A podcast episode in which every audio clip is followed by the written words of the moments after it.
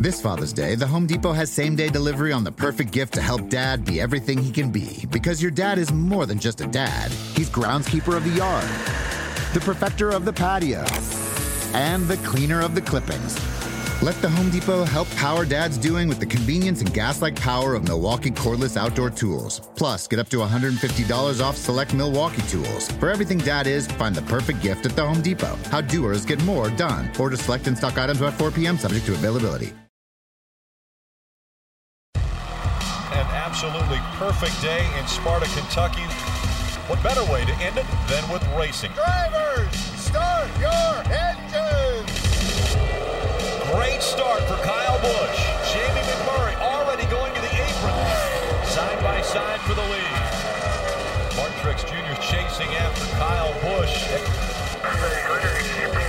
Oh, around goes the two. Battle within a battle here. Kyle Busch has led 105 laps tonight. Martin Truex Jr. shoots out to the front. Now he's pretty wide on the outside. This is the battle we're not going to see for a few races. We're going to see perhaps for a few decades. Martin Truex Jr. wins stage two. Kyle Larson making that move on Harvick. This has not even been close. Complete domination by the 78. This is just just a performance. Great restart. Great job by Martin Truex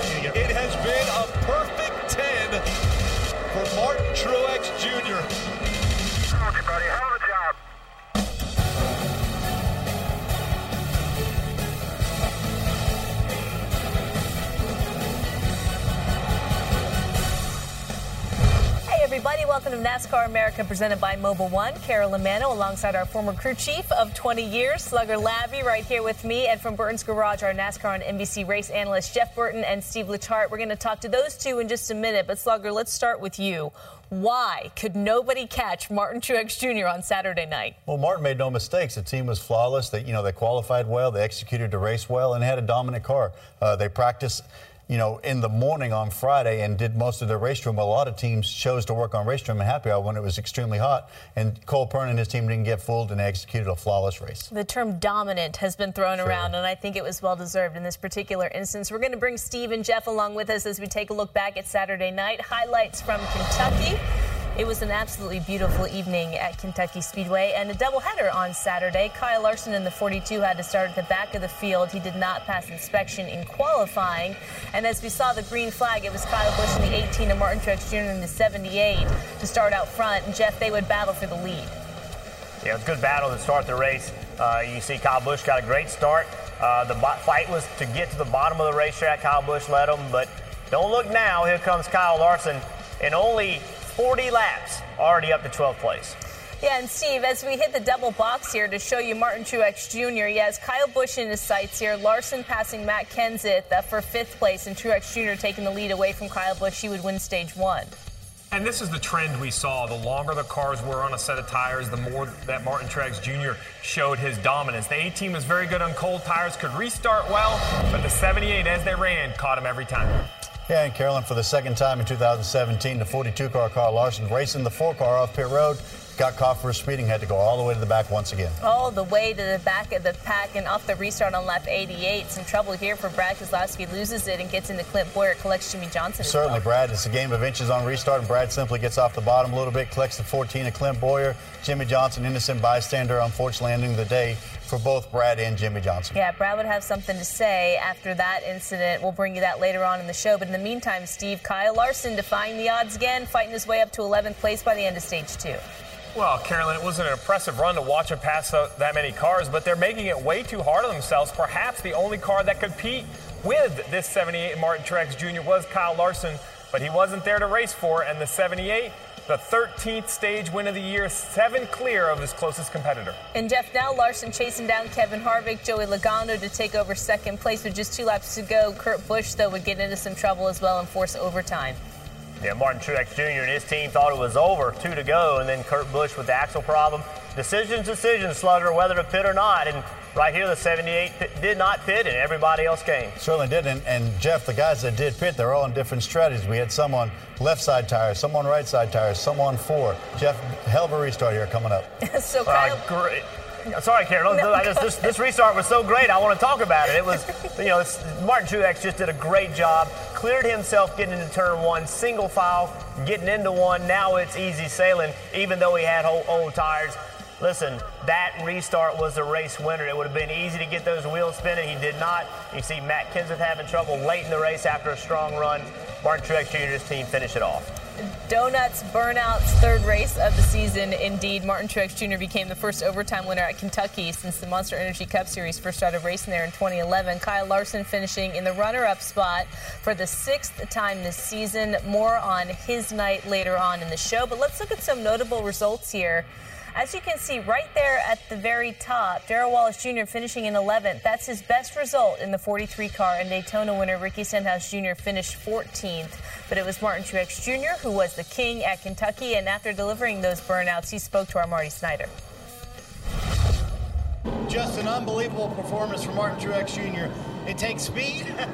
it takes execution, but I got to know, when everyone else pitted, were you thinking, I'm done? I thought we were dead. I thought we were done. Uh, this just this is completely unbelievable. I'm, uh, I'm so excited to win here. I felt like we, we had a shot last year and it got away from us on fuel mileage and just uh, wanted to win here so so bad after that. So this sweet redemption. Um, I got to say hi to Sherry back home.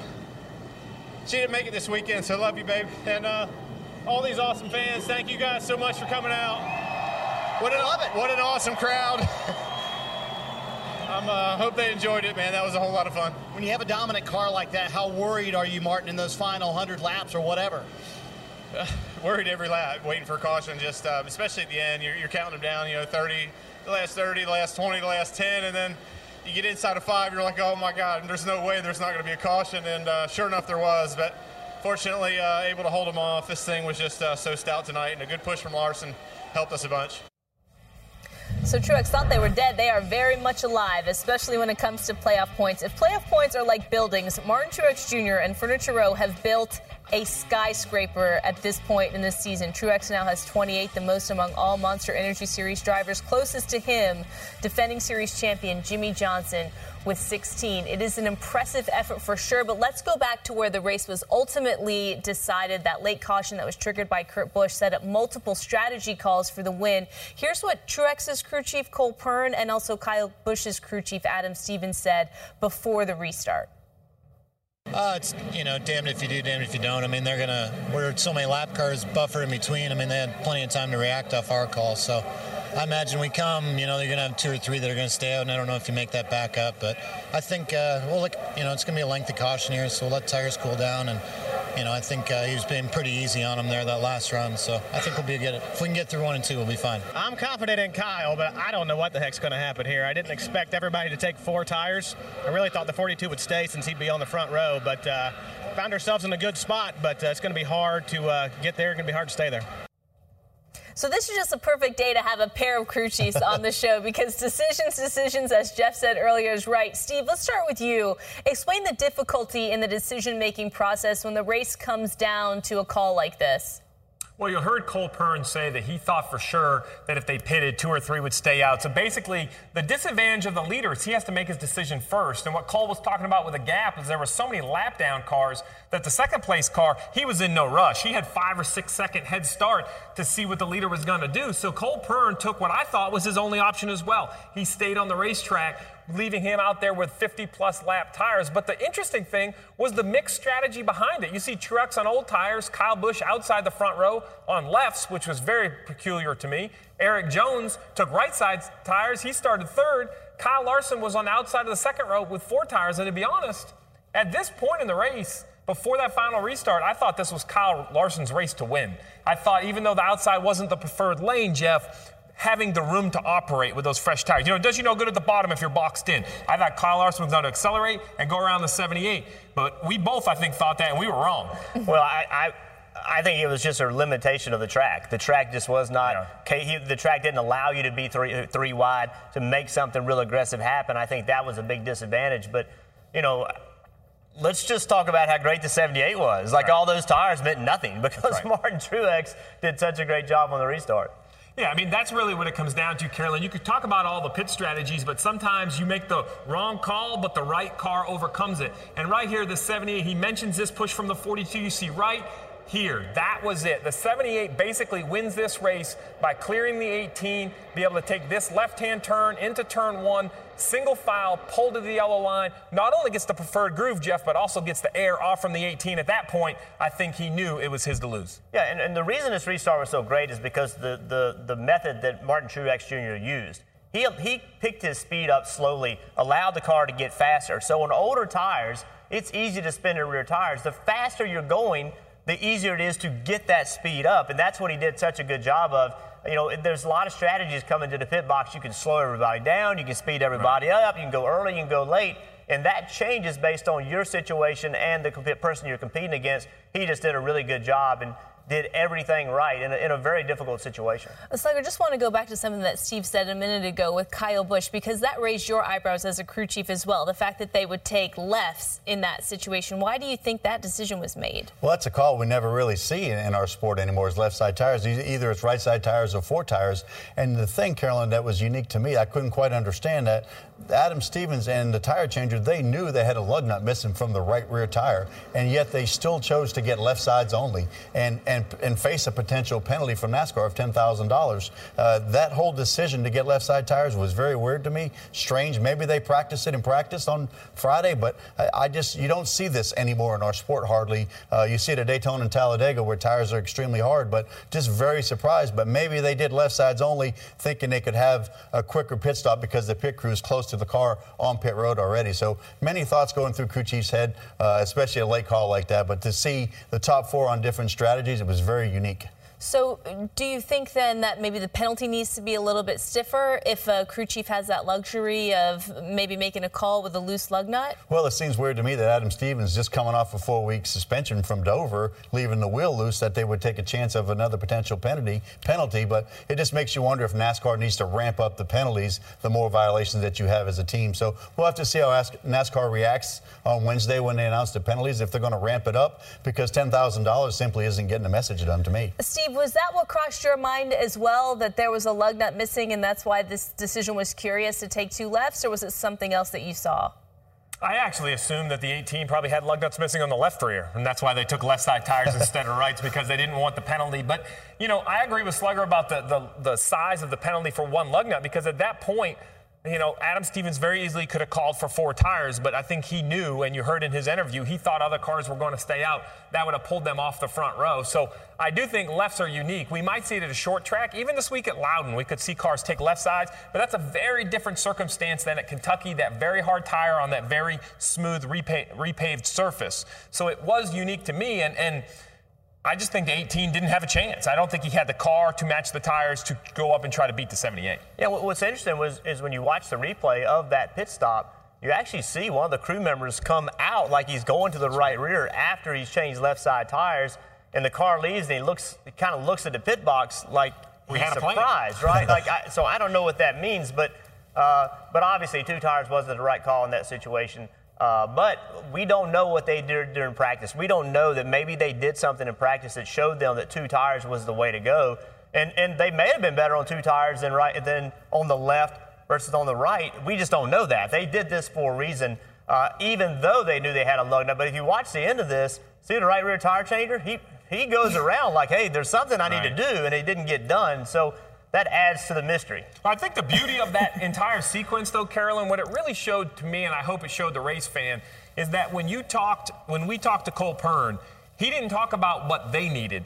He talked about what he assumed everyone else was going to do. And when you talk to Adam Stevens, he didn't talk about what the 18 needed. He talked about that he assumed the 42 would stay out. He could start in the front row.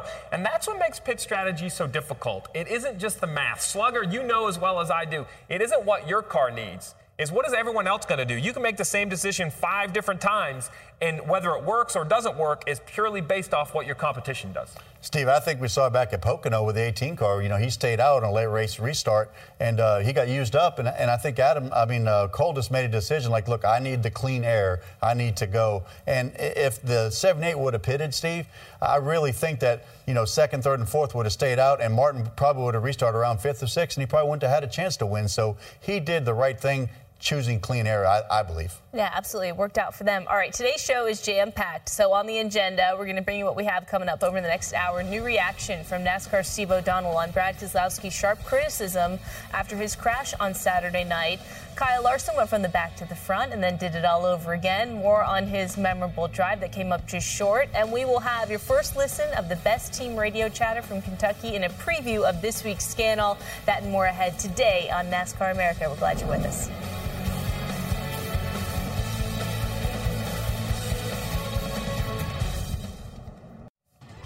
Stage 10 of the Tour de France is right here on NBCSN. The peloton travels through the French countryside ahead of a sprint finish after a day off today. Coverage begins tomorrow morning at 8 Eastern with Tour Prime Time at 8 p.m. Eastern.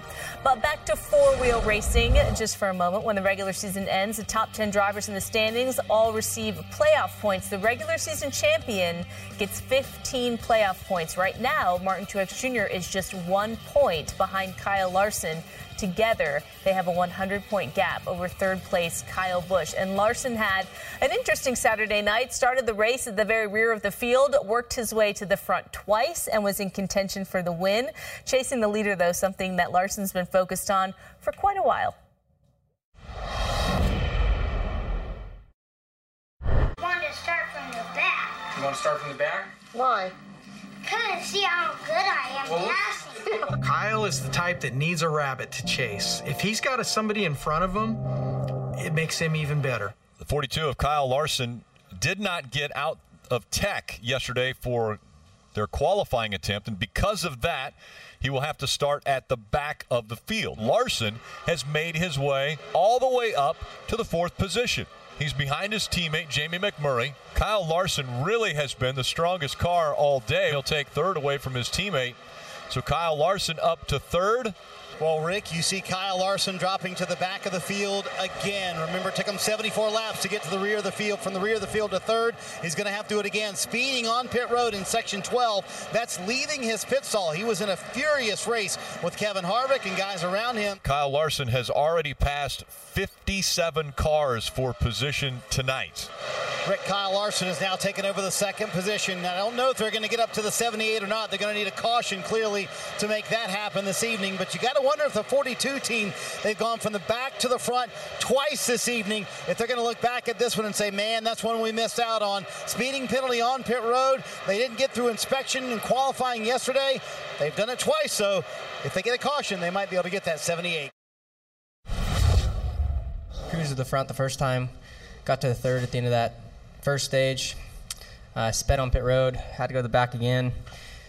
A little bit tougher to get through the field that, that next time. Had to just slowly pick off cars and uh, got to second and then, yeah, finished second. So good race. Car was fast. Wish we could have competed with Martin, but uh, he was obviously extremely fast today. So uh, we all have uh, some work to do to keep up with him.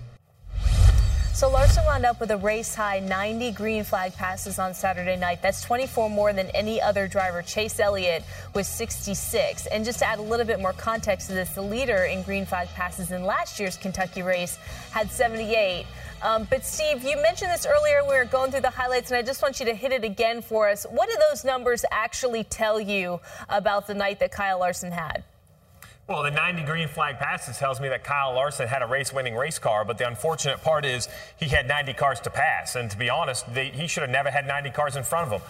Uh, the situation started where they couldn't get through inspection for qualifying, and that's a whole nother conversation that I think the sport needs to have. We see a lot of cars not presented for qualifying, not getting on pit road. It doesn't seem like starting last is maybe a big enough penalty uh, up for debate. But then speeding on pit road was the second major stub toe of the evening, and and basically at a track that was very hard to pass at anyway, even with arguably probably the second best car, maybe the best. Jeff, we don't know. We don't if, know. He, if he ever would have lined up next to the 78, we could have said if he was better or not. The 42 did everything right in car preparation, and they did a lot of things right during the race, but not making qualifying and one time speeding on pit road, Jeff, was it's just too much. And to take the next step. You can't make mistakes like this in the playoffs. You cannot do this when it comes to those final 10 races. Well, and, and so last year, if this would have happened, Carolyn, it was we recovered. We had a second place finish, had some good points. Well, think about all the points they gave off and gave away in the stages. I mean, they they are they they already are in a deficit to Martin Truex Jr. and they just gave him more. The one car that had the, potentially had the speed to take those points away, put themselves in a position where they couldn't. So it's it means more than just where you finish today. And when you don't when you don't make tech and you can't get yourself points because you start in the back and you make those mistakes that hurt your opportunity to get more points, it is a bigger penalty today than it used to be. And we'll see if it matters at the end of the year. But things like this can be the difference between advancing to the next round in the playoffs and even winning a championship. So it's a uh, it's a big price to pay. But I'm with Steve. I, I I think we had this conversation several months ago. It's time to ramp the penalty up for not making tech. When when when a when a fan goes to the racetrack to see his driver or her driver go on the racetrack and qualify, they deserve to see it. Right. And if if they can't make tech, their penalties need to be bigger. And I know it's hard. I know it's difficult. But you can't convince me if you made that penalty big enough, they would all find a way to make tech. I just, I firmly believe it. I believe in the interest of the fans. That rule has got to change. Well, I- I've been a victim of that, Carolina. You know, at Bristol, I got penalized. I went through five times trying to pass the LAS, trying to get as much as I could from my race team. And that's exactly what Chad Johnston and his team's doing. They're being aggressive, trying to get all they can to keep the competition uh, at bay and keep the most performance in their race car, trying to keep up with Martin Truex. But it's just too much. You know, when you have to start last, puts you in a bad situation to make up points in the first stage. And I'm sure that Max Jones and, and Chip Ganassi have had talks with everyone on the team saying, hey, look, man, we're shooting ourselves in the foot. We need to back it down a little bit. But I agree with, uh, with Steve and Jeff that, you know, the penalties need to be ramped up. You know, unfortunately, I missed qualifying at Richmond because of my penalty. But I think one thing that's going to have to start happening is some drive-through penalties. When they throw the green flag, you simply have to come down pit road at pit road speed when they throw the green flag. Maybe that'll send a message from NASCAR saying, hey, look, enough's enough. People are paying to watch you guys qualify, and you're letting the sport down. Time to get serious. Yeah. All right. Well, while Larson was in contention for a win, Brad Keselowski crashed out earlier in the night, and then he called for a big change from the sport. But what did NASCAR Steve O'Donnell think of the former champion's comments? Find out on NASCAR America.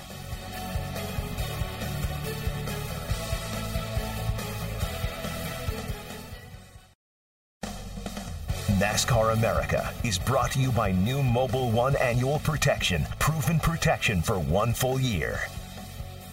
Welcome back, everybody. After crashing out of Saturday's race, a frustrated Brad Keselowski sounded off on the current car being used in the Monster Energy Series. The way this car is, it just it needs a lot more help than a tire dragon. It's just it's a poorly designed race car, um, and it, it makes racing on tracks like this uh, very difficult to, to put on the show we want to put on for our fans. And so, you know, you, you do what you can to, to gouge and kind of claw on the restarts and get everything you can get. And uh, you got to put yourself in bad situations to, to do that, and, and that's the reward. But uh, if you don't make those moves on the restarts, then you run in the back or you, you have a bad day. So it's just the, the scenario that the, the car design uh, more than the track. Oh, it's time for this sport to design a new car that's worthy of where this sport deserves to be and the show it deserves to put on for its fans. After that interview, Brad Keselowski followed up on social media and admitted that he lost his cool. His post saying in part, I love racing. It's a privilege to be a NASCAR driver in this era. So please don't take my comments about the car today and think any differently about my passion for this sport and belief that it remains the best in the world. Still, his criticism of NASCAR made its way around the track pretty quickly. Race winner Martin Truex Jr. and Executive Vice President Steve O'Donnell were among those who had their say. Brad Keselowski had uh, very strong and stern words about the car design. Do you feel like it's time to go to a Gen 7? Out of, out of where? Because he, cause he got crashed tonight? Basically, yes. I mean, he's on the driver's driver. He was a big part of the lower downforce, and he's a big part of whatever, you know, the direction everybody's going. So, yeah, he was probably just mad because he got wrecked. The first thing I would say is it's uh, a little disappointed in the comment, um, for sure. You know, Brad's a leader in our sport, so I understand heat of the moment, but definitely disappointing to see that because I think you've got to take the entire context, and that's more of our job. Um, you know, I think he was frustrated. He, had a tough night, and uh, the cars are supposed to be hard to drive. These are the best drivers in the world, and uh, you've got uh, one of the best seasons we've had in a while in terms of the different winners. So uh, I chalk that up uh, with uh, frustration, heat of the moment. Um, but it's something that uh, you know we yeah we always work on improving the racing. We are working uh, as we always do with the industry to you know put together what could be that future car, um, but that's down the road. All right, so I want to get all of our analysts' take on this, but Jeff, just want to start with you. So Keselowski admitting that he was frustrated, but we've been critical of drivers who have said things and done things out of frustration in the heat of the moment. Should he still be held accountable for what he said about NASCAR? Well, yes, because he is a leader in the sport. And I have a lot of respect for Brad. I've, I've spent a fair amount of time with Brad, and Brad truly wants this sport to be as great as it can be, and he works hard at it. He he is dedicated. He puts time and effort and energy into it. And we all have varying opinions. We're never going to agree on everything. Uh, I don't think after getting wrecked early in a race is the time to say that the world needs to change. I, I, there's no question that there are things that could be better in our sport. There's things that could be better in every sport. I will tell you that that wreck that Brad Keselowski got in, I got in 30 years ago, driving cars that everybody says are so great. Uh, you know, racing's difficult. It's supposed to be difficult. And when it when you're driving something that is difficult to drive, you're going to wreck from time to time. That is the result of having a car that's hard to drive. So uh, I, I, respect Brad a great deal. I just think that you have to be careful when you make a big broad swipe like that. The the inference is the racing's no good. Right. Well, I'm sorry. Saturday's not night's race, although Martin Truex excellent was awesome. It wasn't the most fun race to watch. I get it. It wasn't. But if you take the year in whole, this year has been a lot of fun to watch. I've watched every single race, either from the track or on my couch. In every single race, there's been something. There has been something I've enjoyed. And this year is without a doubt better than last year, and it's better than the year before and the year before. This has been good racing this year. Could it be better? Of course. There's always a way to make things better, but we're not that far away. Yeah, I mean, I was extremely frustrated when I read these comments because I feel that the sport has worked tirelessly to improve the type of racing. When I watch a race on Sunday, I want to be sure, without a doubt, that I'm watching 40 drivers that have exponentially more talent than me.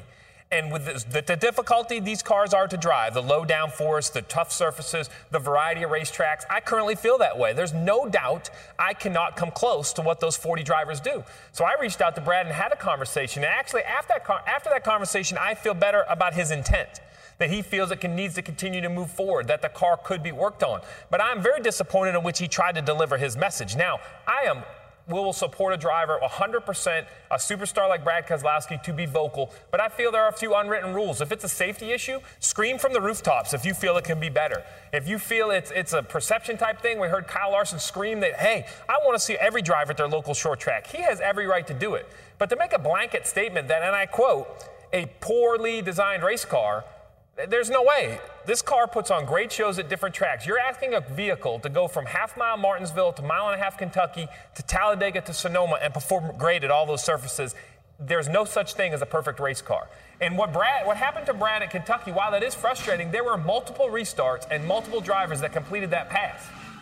He did not. He had an issue, and he has every right to be vocal, but I think his choice of words were very poor, and the entire context in which his comments came out, I didn't, I didn't I don't think was positive for him or the sport. Yeah, that's the key. Uh, I, I think for me, if, if you're going to be a leader, you have to be a productive leader. Right. And sometimes in being a leader, uh, and I've fallen, I've fallen, been guilty of this, in trying to lead in something, you express something in the wrong area in the wrong way. And I think that's what happened on Saturday for Brad is that he wants the racing to be the best it can possibly be. There, there, there, there are good intentions from Brad Keselowski. There's no doubt about that the way he said it and when he said it wasn't appropriate. I, that's and that's out of anger and that's out of frustration. We've all been there. I, have said things that I regret, and I, by the way, by the way, Carolyn, I wish I would have done some things that I didn't do that I regret that as well. But but it is a frustrating sport, and it, you you put your heart, your soul, everything, all of your being, you put into every single event,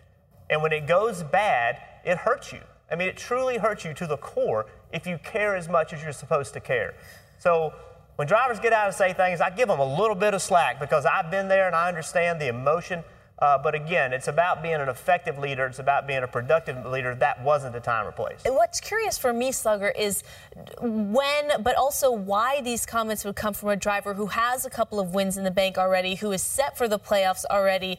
To take that broad swipe, it almost sounds like it would be coming from a driver who is desperate to make the playoffs or something of that nature. It was kind of weird, Carolyn. You know, in 2017, in 18 races, Brad has 11 top 10 finishes. That's a good season for most people. But, you know, restart restarts are a game of inches. And obviously, Brad is a, a guy that usually restarts really, really well, and it got away from him. But he's had a bad seven week stretch. He's had four DNS, four crashes. Uh, it's not going well for him. Heat of the moment deal. Someone sticks a mic in front of him, and he just probably said something he just regretted. And, and he tried to take it back but the damage was too too late. He already said what he said. Yeah, and is he going to be having talkings to from just about everybody? Has that already happened yet? Is it something where he's owned it and apologized and moved on, or is there more to this? Well, you know, Brad's a leader in the driver council. He's very vocal in what we do in the direction of our sport. So I, am sure that Mr. Helton and, and Mr. O'Donnell have had conversations with him to say, look, man, just make sure when you speak, you're a voice of NASCAR. Make sure you're under control and compose yourself and say the right things,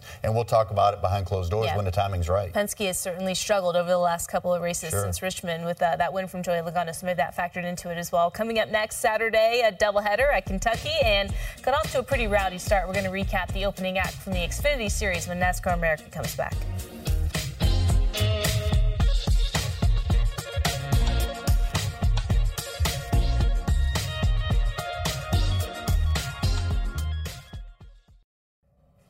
This week, the Cup Series heads to the challenging Magic Mile of New Hampshire Motor Speedway. The intensity picking up as the race to the playoffs continues. That's Sunday, 3 Eastern. That one's right here on NBCSN.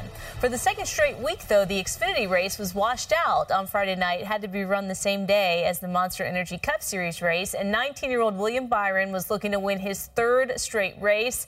He did finish best among the Xfinity regulars, but it wasn't quite enough definitely a whole lot hotter today than we've raced in the past. Uh, going to be interesting today, see how it plays out. Green flags in the air. We're racing in Kentucky. Caution out immediately. Got a car in the wall, Rob, in turn number two. It looks like the 62 of Brendan Gaughan. Think about it if you want. Let us know if you need anything from the 20 on the start if you want to do that. We just tried that and I didn't get let down. So Erik Jones, he will win stage number one can go below the yellow line. Anything paved here at Kentucky is fair game.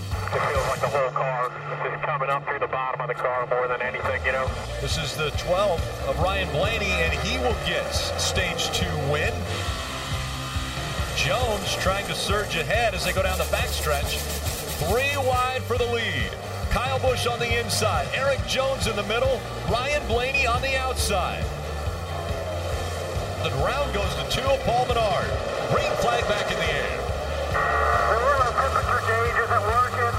There is still the possibility that he could run out of gas. Without a doubt. Ryan Blaney, now the closest car to the 18, but it's not close enough. Kyle Busch comes out of turn four. He's going to win at Kentucky again.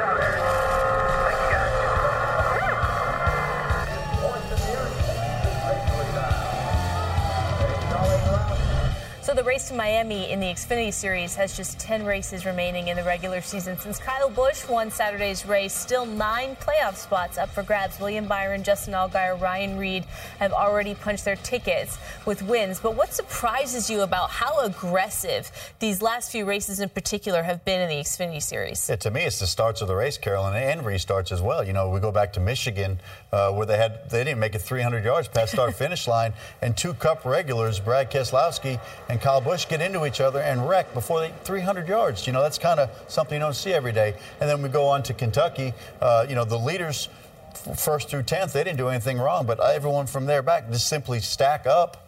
And, and we have one heck of a wreck. And, you know, some of the cars didn't even take it, take the green flag on the racetrack, and they're wrecked, and their day is over. So the team, to me, Carolyn, that, that took the biggest hit is the 62 team of Brendan Gaughan. You know, he's right now on the cut line of 12th, six points ahead of uh, Ryan Sieg, and his season is right on turmoil. But that restart, the start of the race, uh, might have dictated his season for him. And is this all just strictly because it's getting down into crunch time? We've got four drivers who are right on that bubble who are trying to get into those final spots, and we're seeing that play out on the Xfinity level? Sure, and you know, and, and a lot of these Xfinity regulars, they watch the Cup races on Sunday, and they see how important restarts are. It's a game of inches on, on restarts, and they try to get all they can. But you know, to wreck on the initial start of the race is kind of odd to me. But everyone's trying to get what they what they could. in Kentucky, you know, the race was delayed a day, and they were all antsy, ready to go and unfortunately, they didn't even make it to the start finish line. Yeah, the Cup Series not the only one with a lot on the line. We know that. Uh, we are going to go back to the Cup Series when we come back, though. The NASCAR and NBC pit reporters sharing their insights on the 78 team's gut penalty call in overtime, and a whole lot more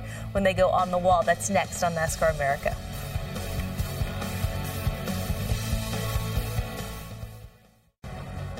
Welcome back, everybody. Let's check in with the reporters now who covered pit road at Kentucky. Our trio is on the wall.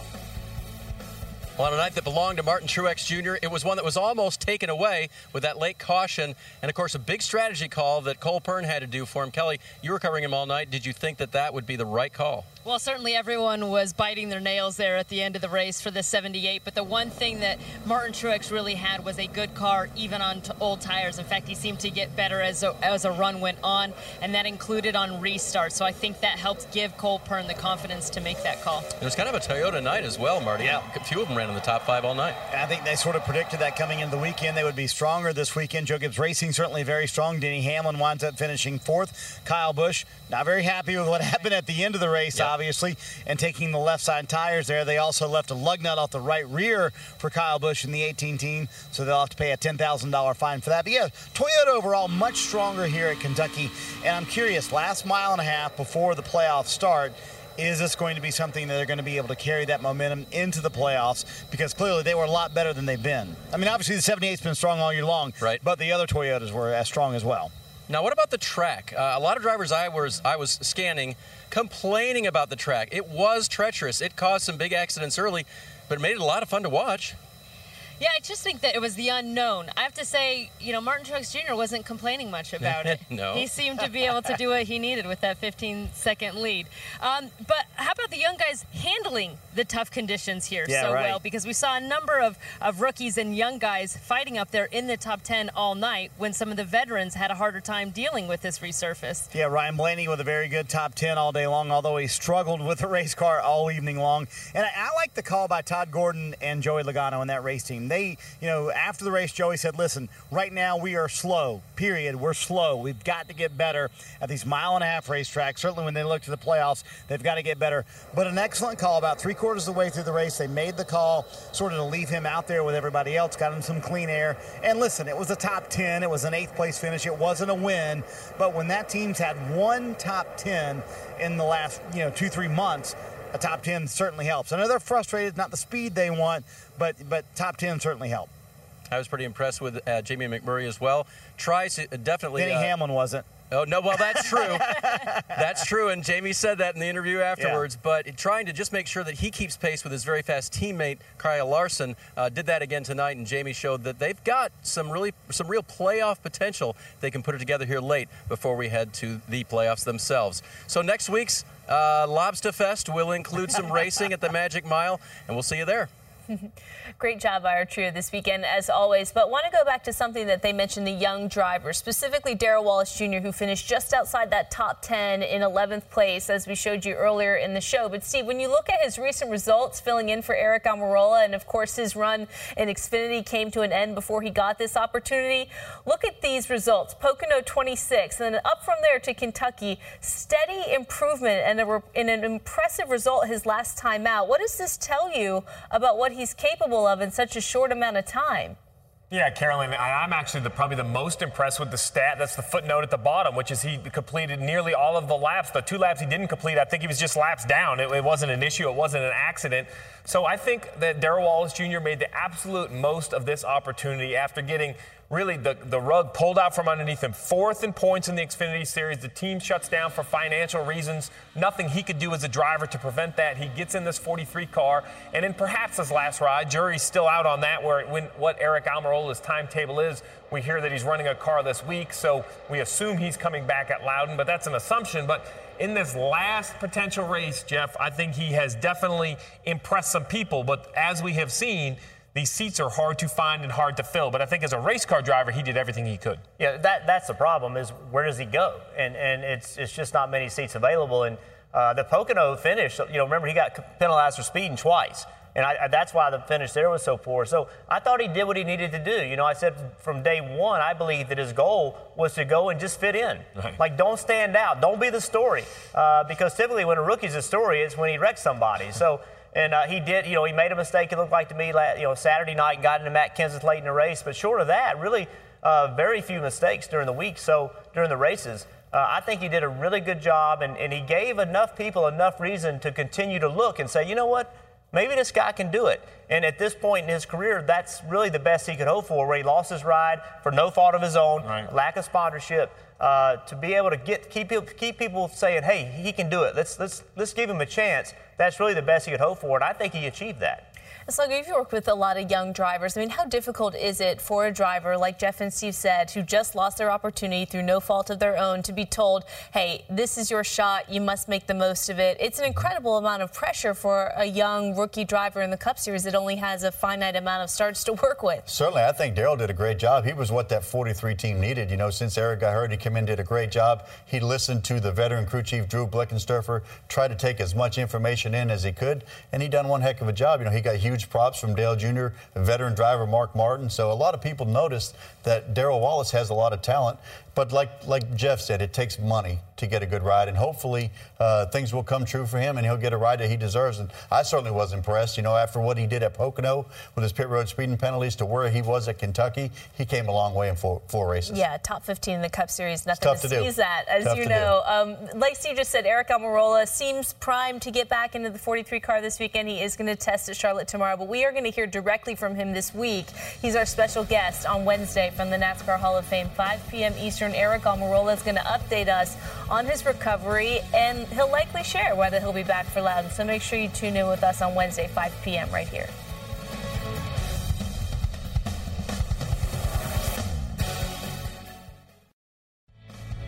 NASCAR America is brought to you by new Mobil 1 Annual Protection, proven protection for one full year. Well, every Tuesday here on NASCAR America, we scan all of the team radios from the weekend's Cup race to bring you the best moments. Here is a small sampling of what tomorrow's going to bring. This is my last one. It's been a kick-ass time for each and every one of you, so thanks a lot. Appreciate it. McMurray gets into Hamlin. Hamlin barely able to hold on to his car. He drops back two spots. I want you to tell him to start over. Get him. I'm not f***ing around. I am going to get him. 10-4. Message delivered. Everything we're doing out pit road, it's not really working out in our favor here. All right. Calm down. I'll be all right. Don't be so disappointed about it. 95 Lucky Dog coming back to it right here. Could win the 95, I would. I hate him. Keep me away from him. Whatever we have to do. Because I'm pissed. What do you got here? I don't know. Second best car is what I got. How can I help you? I don't know, son. It's the same stuff every week. I don't know. We are going to have the full version of that tomorrow. Meanwhile, Martin Truex Jr.'s command over the field Saturday didn't thrill everybody. One fan tweeting at Dale Earnhardt Jr.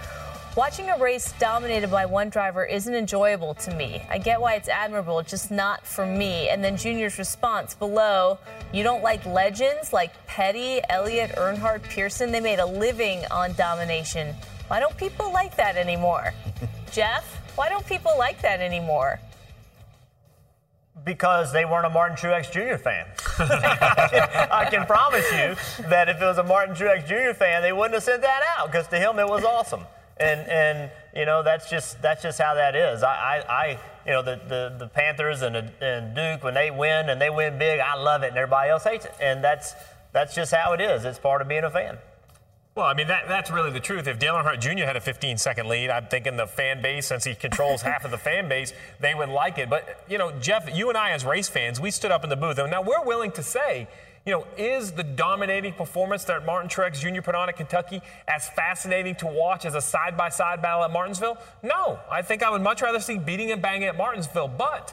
I'm going to celebrate the performance of the 78 car. I'm not going to turn away. I love to see cars that are close to perfection. I don't think a car can ever be perfect, but that 78 car was very, very close. And relative to its competition, they probably thought it was. And you and I had this conversation that I think that domination should be celebrated because we tried our entire careers, and you, other than leading every lap at New Hampshire, perhaps never had quite that feeling. It, that was our goal as competitors. It was our goal, and I, th- I think that Slugger, you and me, we understand how hard it is to get to that point. And I think that if fans understood how difficult it was to have a car and Martin Truex Jr. drive it the way he drove it, how difficult it is to achieve that. Right. I think they'd have a greater appreciation for it. I'm with you. I like the side by side. I like the close battles. Uh, it's more it's more fun to watch. But But again, when you understand how difficult it is to do what those guys did, I have a great deal of appreciation for it. I I agree. This this racing is extremely hard, but I think the big message of the weekend is that Cole Pearn and Martin Truex they've served notice to other 39 teams and said, "Hey guys, playoffs start in eight weeks. We got our act together. Y'all got some work to do." And I think the teams realize that. You heard Carl Larson say it after the race.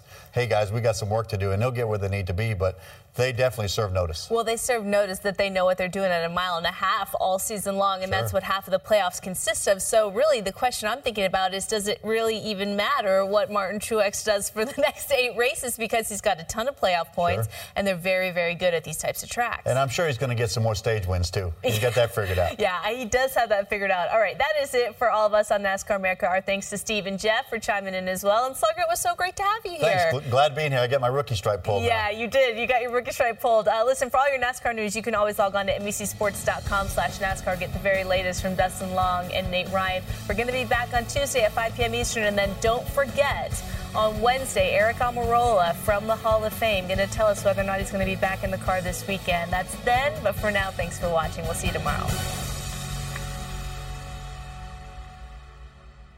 This Father's Day, the Home Depot has same day delivery on the perfect gift to help dad be everything he can be. Because your dad is more than just a dad, he's groundskeeper of the yard, the perfecter of the patio, and the cleaner of the clippings.